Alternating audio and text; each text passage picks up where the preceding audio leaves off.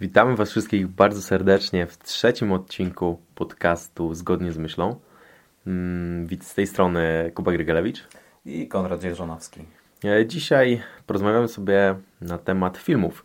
Konkretnie rozwiniemy pytanie dotyczące tego, czy film w ogóle jest w stanie wpłynąć na światopogląd, na postrzeganie świata. Powiemy na pewno swoje tytuły, które wpłynęły, bądź też jeszcze nie wpłynęły na nasze, no właśnie na nasze postrzeganie świata, czy w jakimś stopniu na pewno też zmieniły nasze życie, prawda? Bo to też, myślę, można pod to podciągnąć. Jak najbardziej.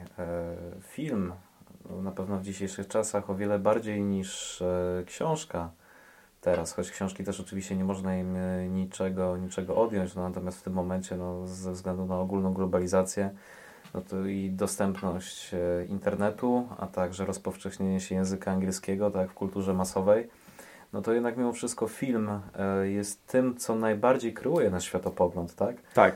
I myślę, że w ogóle wśród młodych, tutaj nasi nauczyciele już moi byli nauczyciele od języka polskiego, czy różni poloniści bardzo często narzekali na to, że teraz właściwie młodzi kompletnie nie ruszają tych książek. Ja myślę, że to nie jest aż tak. Na pewno gdzieś tam czytanie tych książek oczywiście zeszło na drugi plan i myślę, że z tym po prostu trzeba się pogodzić, bo takie mamy w tym momencie czasy i tak mamy rozwiniętą technologię, że to kiedy prędzej czy później by się na pewno stało.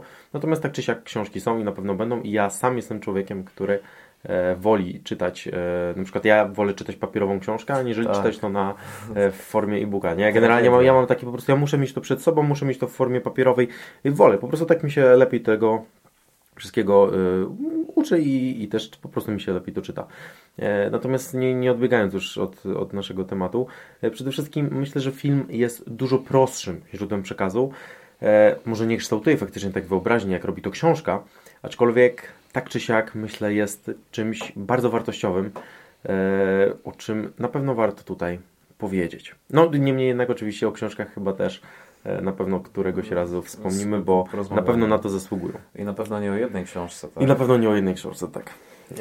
Dobra, może teraz powiemy sobie o tym, czy na nasz światopogląd film był w stanie wpłynąć, czy filmy były w stanie wpłynąć. Jak to u Ciebie wygląda? Uznaję to za pytanie retoryczne, tak? Tak. Nie oszukujmy się. Raczej tak. Nie oszukujmy się. Jak najbardziej filmy. Wiadomo też, że z wiekiem zupełnie zmienia się repertuar tego, co sobie tam oglądasz. Dokładnie. Mając 7 lat raczej Scooby-Doo, teraz kompletnie Scooby-Doo raczej w odstawkę idzie, tak. Ale też fajnie sobie czasami wrócić do czegoś takiego. Sławne wszystkie te kreskówki na Cartoon Network, czy na przykład na tym starym Cartoon Network. Tak, słuchaj, ostatnio widziałem, jak leciał gdzieś tam już chyba z jakichś archiwów zaczarowany ołówek. O kurczę, tak, albo jakiś rumcajs, wiesz, to są takie rzeczy, które kurczę, jednak człowiek na tym się wychował tak. I ciężko było w ogóle sobie wyobrazić, że wiesz, twoje dzieciństwo, na przykład, nie wiem, pójść spać bez odcinka właśnie zaczarowanego ołówka, czy tam rumcajsa, nie? Dokładnie. Żwirek i Muchomorek też była bardzo, bardzo mądra bajka zresztą, mówiąc tutaj tak na marginesie. Ale nawet Głupi Reksio, prawda? Czy Bolek i Rolek, to też są moglibyśmy tego na pewno wymienić tutaj mnóstwo. Niemniej pewnie nie takie filmy nas tutaj dzisiaj będą interesowały. Chociaż też zwróćmy uwagę na to, że bajki właśnie rozwijają w nas takie podstawowe archetypy. Dobrego, może, tak. Złego, prawda? Też fajnie się na tym skupić, że te dzisiejsze dobranocki to nie jest to samo, co kiedyś. Właśnie tutaj odnosiła się do Cartoon Network, na przykład do tych wszystkich kreskówek, które też, pomijając w ogóle, kiedyś było o wiele lepsze niż to, co teraz jest, że tak powiem, sprzedawane dzieciakom, ale właśnie Bolek i Lolek czy Reksio to były takie rzeczy, które kształtowały w nas takie archetypy rozróżniania dobra ze złem, jakieś takie podstawowe ludzkie dobre wartości i odruchy. A na przykład te bajki już, powiedzmy, jakieś tam bardziej zachodnie, to już takie troszeczkę co innego próbowały przekazać, bo też nie zapominajmy, że wszystkim jest jakiś podprogowy zawsze przekaz, jakieś drugie dno.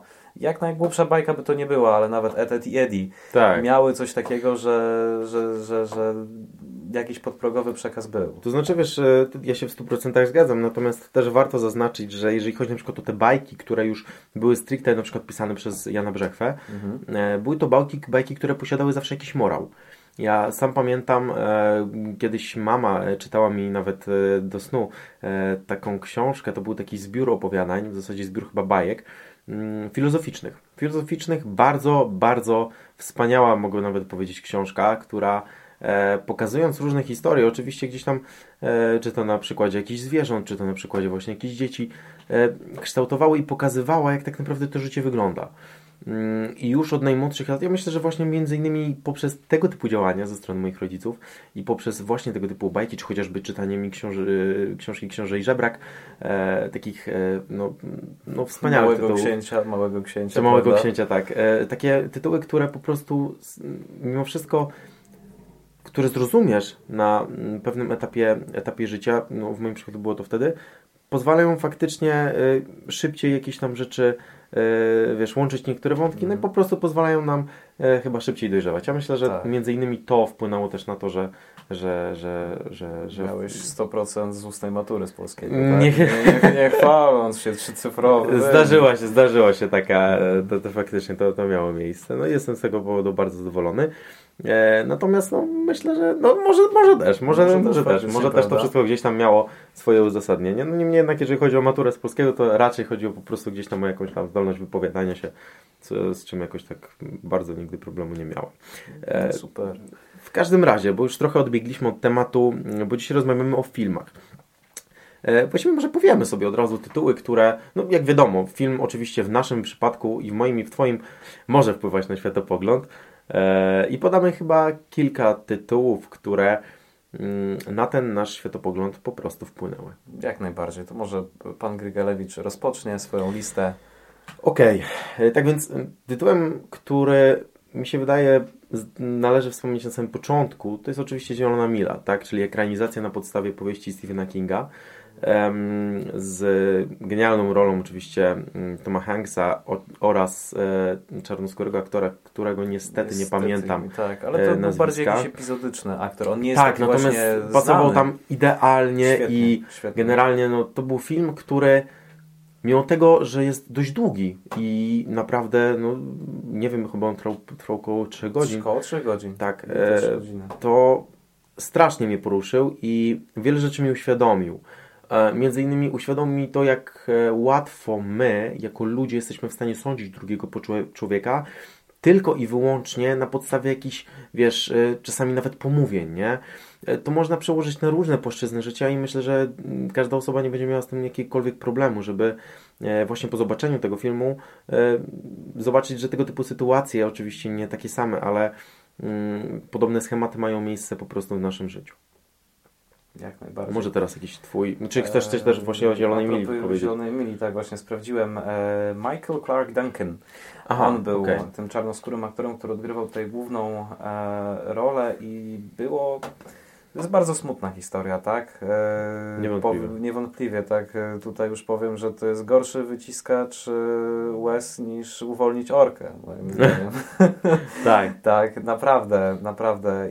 Jak bardzo... Źle można kogoś osądzić, kto tak naprawdę chce robić tylko i wyłącznie coś dobrego. Jest to smutna historia jak najbardziej. I muszę powiedzieć, że nie mniej na przykład poruszyli mnie Nietykalni. Tutaj również główny protagonista jest czarnoskóry, tak? To jest oczywiście też swego rodzaju podprogowy przekaz, takie zwrócenie uwagi na to, że nie bez powodu ten człowiek jest tutaj po prostu ciemnoskóry, ale akurat historia z Nietykalnych wydarzyła się naprawdę, to jest powieść oparta na faktach, gdzie obydwaj tutaj główni protagoniści mają swoje odpowiedniki w rzeczywistości, tak? Akurat tam on nie był stricte główny protagonista, niestety mi jego imię teraz uciekło, zaraz go sprawdzimy. Był czarnoskóry, natomiast w rzeczywistości bodajże był Hindusem, właśnie pochodził gdzieś z Bliskiego Wschodu i właśnie znalazł dokładnie taką samą pracę, jak zostało to przedstawione w filmie. Jest to odpowiedź też bardzo, bardzo smutna, aczkolwiek ze szczęśliwym zakończeniem. Tak. Zupełnie świetna muzyka. Od tego zaczniemy. Świetna muzyka. Muzyka jest genialna. Naprawdę. Ja to przecież, jeżeli się nie mylę, to muzykę do tego filmu chyba tworzył mój ulubiony kompozytor, jeśli chodzi o muzykę klasyczną, muzykę filmową, czyli Ludovico Einaudi. Mhm. Tam między innymi jest właśnie taki utwór jak... Kurczę, właśnie wypadło mi... Fly, tak, dokładnie, Fly. Wypadł mi z pamięci, który idealnie wpasowuje się w tą całą historię i warto moim zdaniem dopowiedzieć, jeżeli mówimy o Nietykalnych, o takim kompletnie skrajnym podejściu dwóch różnych światów, nie? Bo zauważ, że to był gość totalnie z takiej prostej rodziny, z rodziny ubogiej. Nawet nie tyle ubogiej, co rozbitej, bo to nie było jego... Rozbitej, tak, to jest raz, w której był jakiś tam szereg jakichś problemów i nagle przychodzi do człowieka, który jednak tych pieniędzy ma bardzo dużo i jest chyba nawet szanowanym, z tego co pamiętam, już dawno nie oglądałem. Ma wszystko, to jest człowiek bardzo szanowany, tak. znany na ulicach Paryża, prawda? Który po prostu był niepełnosprawny. Natomiast pokazuje to, jak bardzo ci ludzie, którzy właśnie są gdzieś tam, można powiedzieć, z takiej płaszczyzny arystokracji, już tak mówiąc troszkę starodawnym językiem, potrzebował takiej normalności od tego drugiego człowieka. On nie potrzebował kolejnych takich, rzeczy robionych pod jakąś formułkę. Tak, bo tam była taka scena, było pokazywane, jak poszukiwał po prostu swojego pielęgniarza, tak? Idris przyszedł tam tylko i wyłącznie po to, żeby dostać podpis na papierku, że starał się dostać pracę, żeby dostać socjal. Tak. To był tak prosty człowiek, tak po prostu nauczony. On był z Afryki, jego ściągnęli do Paryża, jego wujkowie, bo sami nie mieli dzieci i później nagle zaczęli mieć mnóstwo tych dzieci. Po prostu był człowiek zniszczony, taki margines społeczeństwa. Tam też było pokazane, że on ukradł z domu Filipa jajka, które ten by podarowywał swojej już niestety zmarłej żonie. O takiej wielkiej wartości, nie tylko, że sentymentalnej, ale też po prostu dla Drisa czysto tak pieniężnej wartości. Podwędził mu to po pierwsze, po drugie przyszedł tylko po ten głupi podpis. A Filip tutaj troszeczkę chciał się też z nim zabawić, ale też po prostu uciec troszeczkę od tego wszystkiego, takiej sztuczności swojego życia, tak? Tak. Dris mu pokazał po prostu z najprostszej perspektywy to życie. Też była jeszcze jedna scena bardzo fajna, gdzie polewał wrzątkiem jego nogi, gdzie wiedział, że on nic nie czuje. On po prostu tak, pamiętam, dokładnie. Tak, to był właśnie w wielu momentach taki czarny humor, dla niektórych nawet zbyt czarny i wiele osób na pewno by pewnie się z tego nie zaśmiało, wręcz przeciwnie, by ich to może nawet trochę oburzyło, ale pokazuje, jak bardzo... duży był dystans tego człowieka i jak bardzo ten dystans mu przede wszystkim pomagał w tym wszystkim. Jak on potrzebował tego, potrzebował się poczuć jak normalny człowiek, tak? Dokładnie. I myślę, że ten film genialnie to pokazuje i genialnie pokazuje to, jak właśnie z takimi osobami, którym gdzieś tam niestety życie podarowało taki los, niestety, że taki los ich spotkał, jak po prostu do nich podchodzić. Więc absolutnie Nietykalnych polecamy, tak jak również Zieloną Milę. Trzecim filmem, który ja sobie tutaj pozwolę przytoczyć, będzie to Interstellar. Film, nawet nie wiem, jak zacząć go omawiać, bo jak zapewne wiesz, jak też rozmawialiśmy tutaj przed nagraniem, jest to film, który jest szalenie psychologiczny i właściwie przeczytałem kiedyś, tak już też na marginesie dopowiem, na forum opinię, gdzie dana osoba napisała, że za każdym razem, jak ogląda Interstellar, odkrywa nowe jakieś szczególiki, które za każdym razem, jak on właśnie to ogląda, łączą mu się w pewną całość i tak naprawdę musi to obejrzeć już, ogląda to już któryś raz, a cały czas czegoś jeszcze nie rozumie. Natomiast jest to film, który opowiada o historii przede wszystkim w wielu też momentach smutnej. Oczywiście jest to też element science fiction, aczkolwiek w bardzo wielu fragmentach tego filmu myślę, że można to utożsamiać z naszym normalnym życiem. Powiem tak, życiem. Że świat w ogóle, jeśli chodzi o taką interpretację świata, podejście fantasy czy po prostu science fiction, ten świat musi być dla odbiorcy autentyczny. My musimy czuć, wtedy właśnie taka najlepsza powieść science fiction jest wtedy, przynajmniej dla mnie, kiedy ten świat przedstawiony, całe uniwersum jest autentyczne, takie, że jest tak jakby wyjęte z naszego świata, że wychodząc po prostu na zewnątrz, teraz odchodząc od filmu, możemy sobie wyobrazić, że to wszystko dzieje się tak naprawdę w naszym świecie. I tam było to świetnie pokazane, tam były pokazane problemy, z którymi my możemy się mierzyć, bo nie wiadomo tak naprawdę, co będzie za 10-20 lat, bo to wcale nie były tak odległe czasy, z tego co pamiętam, tam był rok 2020 któryś. No, w tym momencie mówimy właśnie, jest przecież szalenie duży problem, co będzie do roku 2050, a w zasadzie to będzie po nim, jeżeli nie wprowadzimy jakichś radykalnych zmian. Ale to już może o tym powiemy sobie kiedy indziej. W każdym razie, no, wiele o ogólnie o Interstellar moglibyśmy mówić w zasadzie chyba godzinami. I tak byśmy na pewno kluczowych aspektów tego filmu nie omówili, bo po prostu jest on po pierwsze długi, po drugie jest szalenie wielowątkowy. Jest bardzo, bardzo psychologiczny i w zasadzie myślę, że każdy może też to interpretować, ten film, inaczej. Tak więc przede wszystkim po prostu polecamy go obejrzeć. Kolejnym tytułem, którym może jeszcze ja powiem jeden, jak najbardziej mnie poruszył, i to jest film, którego zapewne większość nie będzie kojarzyła. Po angielsku brzmi on Stuck in Love, po polsku Bez miłości ani słowa.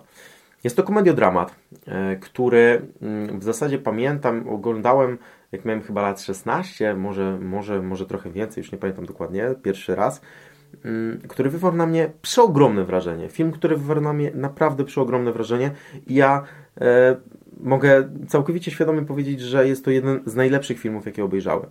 I już tłumaczę dlaczego. Jest to film, który opowiada historię, które są mimo wszystko połączone. Historie w zasadzie jednej rodziny, mógłbym powiedzieć, że jednej rodziny, jeżeli chodzi o ojca, matkę, syna i córkę, natomiast też ich chłopaka, córki i chłopaka i dziewczyny chłopaka, czyli ich dzieci. I pokazuje właśnie te różnice, które są między nimi. Natomiast przede wszystkim w szalenie mądry, naprawdę mądry sposób pokazuje, czym tak naprawdę ta miłość jest i w tym wieku późniejszym, i w tym wieku wcześniejszym. Nie wiem, czy ty oglądałeś ten film, chyba mówiliśmy... Ja nie miałem, nie miałeś okazji. Niemniej mógłbym również o tym filmie opowiadać bardzo, bardzo dużo i nie zmylcie się, że jest to typowa komedia romantyczna, bo w żaden sposób ja bym tego tak tutaj nie nazwał. Jest to komediodramat, który opowiada przede wszystkim o życiu, natomiast w sposób naturalny, w sposób prawdziwy i w sposób bardzo, bardzo szczery. Tak więc no, też niestety nie mamy tutaj tyle czasu, żeby dokładnie ten film omówić. Aczkolwiek jeżeli ktoś faktycznie chce poznać prawdziwą definicję słowa miłość i zobaczyć, jak to tak naprawdę wygląda w życiu, to ten film na pewno, myślę, się Wam spodoba. Tak, jak najbardziej. Dobra, teraz może ja coś przytoczę. Tak zacząłem właśnie myśleć, żeby podać jeszcze parę przykładów również z polskiej kinematografii. To jak najbardziej. Jak najbardziej, prawda, bo mamy wielu tak naprawdę niedocenianych, mniejszych reżyserów, którzy są świetni. Tak na pewno takie nazwiska jak pani Holland, czy rzućmy jeszcze jednego reżysera polskiego większego. Może to będzie, bo niektórzy niestety tutaj w zależności od tego, jakie mamy też poglądy polityczne. Natomiast dla mnie wybitnym reżyserem, którego filmy w zasadzie wszystkie obejrzałem i obejrzałem z zapartym chem, był oczywiście Andrzej Wajda, już świętej pamięci. No oczywiście, Wajda, tak. Myślę, że też tutaj twórca przecież filmu Jestem mordercą, czy twórca, nie wiem, czy oglądałeś Jestem mordercą, historii właśnie wampira bodajże z Wrocławia? Nie wiem, czy z Katowic? To chyba było właśnie z Wrocławia. Film, który też wywarł na mnie ogromne wrażenie, który też właśnie, prócz oczywiście historii opartej na faktach i opowieści w ogóle tego całego śledztwa i osądzenia najprawdopodobniej niewinnego człowieka, tak, opowiada właśnie historię prostych polskich ludzi, prostą historię życia, w którym znowu ktoś tylko i wyłącznie na podstawie jakichś tam stereotypów, czy niekoniecznie mocnych dowodów został po prostu skazany i zostało mu odebrane to, co jest najcenniejsze, czyli po prostu życie. Dokładnie. Bardzo, bardzo dobry film Bogowie Łukasza Palkowskiego. Oj tak, Bogowie jest, ewidentnie to jest świetny, naprawdę świetny film. Jeśli jeszcze nie mieliście przyjemności, to na Netflixie możecie go jak najbardziej znaleźć. Aczkolwiek tutaj chciałbym jeszcze przytoczyć takie... Genialna rola Tomasza Kota. Tak, no tutaj rozjechał po prostu tą rolę. No zresztą tak jak w Zimnej Wojnie, którą też warto tutaj również oczywiście wspomnieć, nasz kandydat do Oscara. Nasz kandydat do Oscara. Powiedz mi, który amerykański, taki naprawdę znany aktor powiedział, że to jest najlepszy film, jaki on w życiu oglądał? Zimna Wojna właśnie. Nie pamiętam. Wiesz, w tym momencie sobie też nie przypomnę, ale naprawdę bardzo, bardzo znany. No, Top of the Hollywood. Twarz powiedziała, że to jest najlepszy film, jaki w życiu w ogóle oglądał. Mówisz o Zimnej Wojnie. O Zimnej Wojnie. O Zimnej Wojnie. To ewidentny. To w ogóle jest coś, co każdy na pewno powinien zobaczyć w ogóle bez dwóch zdań. Nie trzeba tutaj przekonywać. To po prostu trzeba zobaczyć na bank. Dokładnie. Dwa polskie filmy jeszcze tutaj pozwolę sobie przytoczyć. Na granicy Wojciecha Kasperskiego. Również dostępny jest na Netflixie. Właśnie. To jest chyba Andrzej Grabowski, z Andrzejem Grabowskim, tak? Dorocińskim, z Chyrą i również właśnie z Grabowskim. Ja pamiętam, że ten film miałem obejrzeć. Troszkę mnie zniechęciły oceny, które były przy tym filmie podane i też oceny krytyków. Niemniej też gdzieś tam wypadł mi z jakiejś tam mojej listy filmów, które powinienem obejrzeć. Aczkolwiek teraz mi przypomniałeś, więc na pewno nadrobię zaległości. Naprawdę polecam, bo film jest przede wszystkim piękny. Nie spodziewałem się, że tak piękny obraz Bieszczad będzie mi zobaczyć właśnie akurat w polskiej kinematografii, bo film jest naprawdę świetnie zrobiony, jest zrobiony przede wszystkim z pomysłem. Historia jest niebanalna i taka też... Pokazuje rodzinę, trzyosobową rodzinę, bo ojca z dwoma synami, pokazuje trudy wychowania, pokazuje problem alkoholizmu, pokazuje trud prostego człowieka, który po prostu jest granicznikiem. Jest granicznikiem na jednej z bardziej niebezpiecznych granic w Europie, bo Polską, Ukrainą, gdzie możemy słyszeć różne historie. Ja sam jak byłem w Bieszczadach, byłem zdziwiony, że nie to, że granicznicy, ale po prostu wojsko jeździ sobie hamerami, wysiadają w 8 rosłych chłopaków, idą sobie do Biedronki z długą bronią, prawda? Tak. Bo to jednak, co by nie mówić, nie jest do końca bezpieczny obszar. Tutaj nawet, tak do końca. Bo... warto się nad tym pochylić zdecydowanie. Jeszcze jeden film, pozwolę sobie powiedzieć, Układ zamknięty Ryszarda Bugajskiego. Obejrzałem go 2 dni temu tak naprawdę. Świetny film pod tym kątem, że pokazuje, jak tak naprawdę w Polsce jest. Moim zdaniem to jest właśnie... Bo Janusz Gajos ma główną rolę, tak? Tak, Janusz nie główną, ale jedną z głównych. Też świetny aktor oczywiście. No, genialny aktor, to jest, w ogóle bez dwóch zdań. Tak, ale to jest w ogóle zabawne, że on właśnie jest osadzany zawsze w roli takiego... Tutaj przepraszam że za wyrażenie, aczkolwiek skurwysyna z policji. Tak, często było. Bardzo często w filmach na przykład Konwój, który również jest świetnym, gra podobną rolę. Obnażanie i to również jest historia prawdziwa. Warto powiedzieć, że to jest historia prawdziwa. To wszystko miało miejsce jak najbardziej. Jak w łatwy sposób można zniszczyć człowieka, który jedyne co chce zrobić... ludzi tak naprawdę, którzy jedyne co chcą zrobić to wybić się, żyć na normalnym poziomie, żyć tak jak oni właśnie chcą, ludzi ambitnych, młodych, którzy chcą rozwijać jakiś swój biznes w naszym kraju, po prostu pociąć im skrzydła tylko i wyłącznie dla własnego zysku. Tak. I też zabawne jest tam pokazanie po prostu koneksji starego układu, czyli PRL-u, głębokiej komuny, z tym, co tak naprawdę dzieje się i jest nadal oczywiście według niektórych u szczytu władzy w Polsce, tak? Wśród nowej, trzeciej RP odrodzonej, tak? Wszystkie wydarzenia, które miały miejsce po okrągłym stole, jest to naprawdę świetnie zobrazowane w tym filmie. Jasne. Generalnie jak powiedziałeś już o Układzie Zamkniętym, pozwolę sobie przytoczyć takie... 2 wersy piosenki, w zasadzie rapera Gurala, Guralesko, który nie wiem, czy czytaliście, czy czytałeś też Proces Franza Kafki, czyli książkę, która opowiada naprawdę, zresztą nie będę tutaj mówił, bo znowu nie mamy na to aż tyle czasu, natomiast ktoś, kto nie czytał, jak najbardziej polecam. W każdym razie właśnie padły tam takie wersy. Franz Kafka nie chciał tego nawet publikować. Uważaj, czego pragniesz, bo możesz pożałować.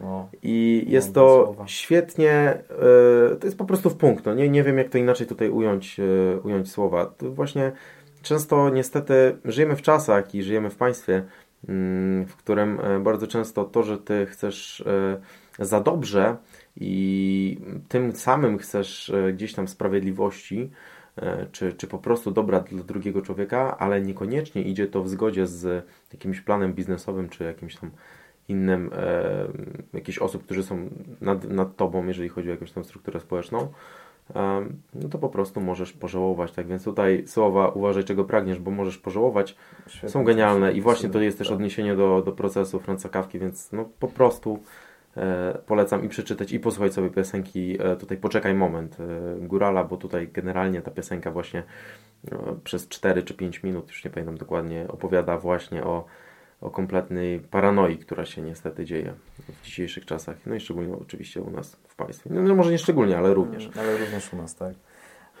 Dobra, to może jeszcze wracając do Hollywood, The Grey. The Grey z jednym z moich ulubionych aktorów w ogóle. Tutaj Liam Neeson.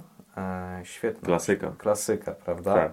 Znamy go najprawdopodobniej wszyscy z Uprowadzonej, ale również The Grey jest filmem, któremu warto poświęcić te 1,5 godzinki w reżyserii Joe Carnahana. On jest na podstawie powieści, nawet nie powieści, tylko opowiadania bardziej, bo to było krótkie opowiadanie, bodajże 50-stronicowe, The Ghost Walker pana Jana McKenzie,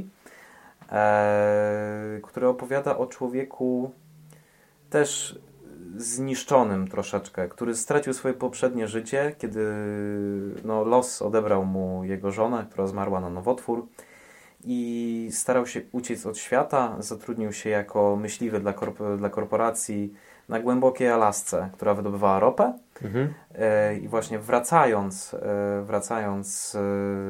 na 2-tygodniowy urlop, po tam powiedzmy tam chyba jakiejś kwartalnej zmianie na tej głębokiej Alasce, dochodzi do katastrofy i garstka ocalałych właśnie pod wodzą Liama ma zostać, próbuje się wydostać, walczy o życie z watachą wilków. To jest takie ciężko mi nawet opisać troszeczkę ten film, bo to trzeba obejrzeć. Jest tam pokazanie tak naprawdę, jak człowiek, który wykorzystuje naturę, nagle pozostawiony sam sobie w dzikiej głuszy, no jest niczym tak naprawdę. Właśnie odzwierciedlenie wśród tej watachy wilków można znaleźć i po drugiej stronie. Mam tutaj porównanie watachy ludzi i watachy wilków. Naprawdę świetny film i no każdemu mocno polecam, chociażby ze względu na rolę pana Neesona w Uprowadzonej, którą wszyscy świetnie znamy. Chociażby ze względu na to, jakim aktorem jest Liam Neeson. Dokładnie. Tuż dla mnie obok Shona Bina i Denzela Washingtona, czy już niestety zmarłego, niestety już dosyć leciwy Marlona Brando, też świetny aktor, który grał Vito Corleone. W Ojcu Chrzestnym. W ogóle filmy z jego młodości z lat 20-tych, 30-tych, no to jest majstersztyk. To jest naprawdę majstersztyk. Śmieszne jest to, że im dłużej mówimy o tych filmach, tym więcej filmów pojawia się w naszej głowie. Bo aż teraz tak dziwnie mi było, że nie powiedziałem o takich klasykach jak Dzień Świra, jeżeli chodzi o filmy polskie. Tak? Jeżeli chodzi chociażby o film, który jest już trochę z tych cięższych filmów, również polskich, również genialnie zrobiony, chociażby Wołyń. Wtedy, kiedy mówiłeś właśnie o polsko-ukraińskiej granicy, od razu mi się właśnie przypomniało, który jest wstrząsający bez dwóch zdań i bardzo ciężki, natomiast jak najbardziej jest to film genialny, również oczywiście oparty na faktach. Jak i chociażby, jeżeli chodzi o filmy już niekoniecznie polskie, to takie dzieła jak Zapaśnik, Matt Rourke, bodajże, niekoniecznie przekręcam nazwiska, w którym... Rourke albo Rourke. Tak, właśnie nigdy nie wiadomo jak to czytać. W każdym razie pokazuje genialnie, naprawdę w genialny sposób pokazuje to, czym tak naprawdę jest dla człowieka samotność i pokazuje, jak bardzo gdzieś tam ta młodość, którą jeszcze on był w stanie sam przetrwać, realizując swoją pasję. Kiedy już mu ją zabrano, po prostu ta samotność zapukała do drzwi już takim impetem, no i wjechała z buta, już tak mówiąc kolokwialnie. No i oczywiście takie klasyki już z tego roku, z polskich filmów, jak chociażby właśnie... przepraszam, może tutaj już pomyliłem, bo nie pamiętam dokładnie nazwy, o tej historii młodego chłopaka, który właśnie był księdzem w parafii. O Boże. Już nie pamiętam tytułu. Uciekł mi tytuł. No właśnie tak samo. Tak. No niedawno film. Jeżeli mówimy w ogóle o filmach, które były niedawno i które zasługują tutaj na wspomnienie, to kompletnie nie wiem, dlaczego nie powiedzieliśmy o Jokerze. O filmie, który generalnie w tym roku... Mam w ogóle nadzieję, że Joachim Phoenix dostanie Oscara za tą rolę, bo po prostu zagrają... No, ja nawet nie mam słowa, żeby opisać jego grę aktorską w tymże filmie. Jednakże pokazuje to znowu historię... Ten film mnie tak strasznie wstrząsnął, że ja dosłownie przez 3, 4 czy nawet 5 dni chodziłem tak jak po obejrzeniu Breaking Bad. Więc no to już mówimy tutaj o serialu. O serialach może też zrobimy oddzielny odcinek, bo ten tutaj by miał chyba ponad godzinę. Niemniej jednak wydaje mi się, że Joker przede wszystkim zasługuje tutaj na wspomnienie właśnie ze względu na swój majstersztyk, jeśli chodzi o czas, w którym on został wypuszczony. Bo ten film, jeżeli go się zobaczy i ktoś dotrwa do końca, a myślę, że dotrwa każdy, bo jest to film genialny, zrozumie, dlaczego on to swoje mistrzostwo osiągnął właśnie teraz, bo został po prostu wypuszczony w idealnym momencie, jeśli chodzi w ogóle o historię świata. Tak. I tego po prostu w jakim czasie życia żyjemy. Tak? Mam wrażenie, że gdyby on został wypuszczony na końcu, powiedzmy, nawet albo może nie na końcu, na początku lat, na początku tej dekady, on nie miałby tak świetnych ocen. Na pewno gdyby został wypuszczony na przykład w roku 2010. Na 100%. Co innego, absolutnie, bo tak bardzo świat się zmienił i tutaj właśnie ten majstersztyk wychodzi. Jest to najlepiej zarabiająca RK w historii kina, generalnie. To jest film, który po prostu koniecznie w ogóle bez dwóch zdań trzeba zobaczyć.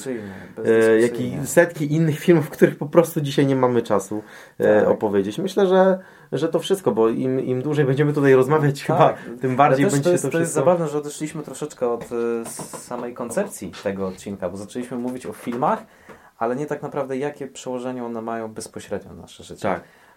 Tutaj mieliśmy bardziej coś w stylu takiego szybkiego omówienia paru filmów, a nie jak one na nas wpłynęły, jak Joker na ciebie wpłynął, już tak złapmy się do Jokera. Co myślałeś, jak wyszedłeś z kina? Generalnie wiesz co, Joker wpłynął na mnie w ten sposób. I też nie oglądałeś go w samotności. Tak, oglądałem go z dziewczyną i z rodzicami. Byliśmy wtedy w czwórkę w kinie i ja faktycznie, akurat ja jestem taką osobą, że ja wolę oglądać filmy sam. Ja dużo bardziej wolę obejrzeć ten film sam, sobie go przeanalizować, być wtedy sam i gdzieś tam samemu jakąś tam refleksję płynącą z tego filmu poprowadzić u siebie. Niemniej jednak wpłynął on na mnie w ten sposób, że zobaczyłem przede wszystkim historię człowieka, który od zawsze chciał być dobry. Od zawsze miał jakieś marzenie. I skutecznie życie, ale przede wszystkim ludzie podcinali mu skrzydła, podcinali mu nogi bez przerwy. Czegokolwiek tak naprawdę się nie dotknął, dostawał po prostu od życia po dupie. Tutaj trzeba użyć takich brzydszych troszkę słów. Co koniec końców doprowadziło do pewnego rodzaju zagubienia na tyle dużego, że kompletnie... zbłądził do tego stopnia, że przestał wierzyć w ogóle w dobro drugiego człowieka. I nawet tam przecież są takie sceny, w których właśnie on zamienia napis na ścianie warto się uśmiechać na nie warto się uśmiechać, czy coś w tym stylu. Tak. Więc naprawdę to pokazuje człowieka, który naprawdę przecież chciał być dobry, który był dobry i który myślę w środku cały czas był dobry, tylko po prostu miał w sobie tyle nienawiści, w sensie może nie nienawiści, bo nienawiścią to pałali do niego inni, ale on pałał nienawiścią do osób, które nie były w stanie mu się pokazać, nie były w stanie mu pomóc, albo się wręcz z niego przecież tysiące osób wyśmiewało. Z kolei przecież już nie chcemy tutaj... boję się, że tutaj zaraz zaspoileruję. W każdym razie końcówka filmu myślę, że zrobi na was największe wrażenie, bo właśnie końcówka filmu myślę jest odpowiedzią na to, dlaczego Joker zgarnął tyle pozytywnych opinii i dlaczego właśnie mówimy o tym, że był to film idealnie nagrany w idealnym czasie. I też warto tutaj wspomnieć, że dostał on nagrodę publiczności i nagrodę krytyków, gdzie bardzo często jest tak, że któraś strona się nie zgadza. Do krytyków jest to tragiczny film, a według publiczności świetny, bądź odwrotnie, tak? Tutaj świetnym przykładem jest chociażby Wiedźmin. Tutaj znowu schodzimy do seriali. Dawne dzieło, niedawne dzieło Netflixowe, gdzie krytycy zjechali ten serial tragicznie, jeszcze przed premierą. Było, że to będzie średnie, mocno średnie.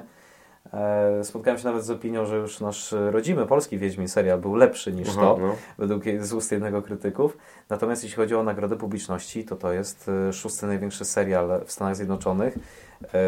CD Projekt Red, twórcy gry, przeżywają w tym momencie oblężenie, bo na Steamie właśnie jadąc do Ciebie widziałem, że Wiedźmin znowu wbił się na sam szczyt listy sprzedażowej. Aha. Robią niesamowite pieniądze w tym momencie na uniwersum Wiedźmina. Świetne są oceny. Ma być, w ogóle jest już pisany scenariusz na 7 sezonów do przodu. Także faktycznie wychodzi tutaj, powiedzmy, jakiś konkurent do Gry o Tron, jeśli chodzi o walkę HBO a Netflix. Netflix ma teraz ogromny as w rękawie, gdzie na przykład mi osobiście serial nie podszedł. Przynajmniej byłem w stanie obejrzeć 2 odcinki, niestety mi nie podszedł. To tak samo jak ja miałem z Domem z Papieru. Mi też Dom z Papieru niestety, kompletnie nie podszedł. Tutaj kompletnie nie zgadzając się z opiniami innych. Znaczy, niewątpliwie był to serial oczywiście bardzo dobrze zrobiony i wiele aspektów mi tam pasowało, ale jakoś mi nie wciągnął. Nie wiem, stawiam Narkosa o wiele wyżej niż Dom z Papieru. Narkos moim zdaniem świetny. I też jeszcze tutaj pozwolę sobie wspomnieć o jednym z polskich seriali w reżyserii pana Skoniecznego, młodego reżysera, który również miał rolę w tym serialu Ślepnąć od świateł. No tak, to jest świetne i też mógłbym się godzinami rozprawiać o nim. Ale natomiast myślę, że jak on wpłynął na życie. I ty i ja z pewnej strony znamy Warszawę, prawda? Ja pracowałem akurat w klubie nocnym, więc można powiedzieć, widziałem troszeczkę takiego życia, jakie zostało w tym serialu przedstawione, aczkolwiek dziwnie się czuję, chodząc tymi samymi ulicami, bo na przykład biuro mojej poprzedniej pracy znajdowało się na ulicy Smolnej, która bardzo często była odwiedzana przez głównego protagonistę, który również świetną rolę swoją drogą debiutancką odegrał.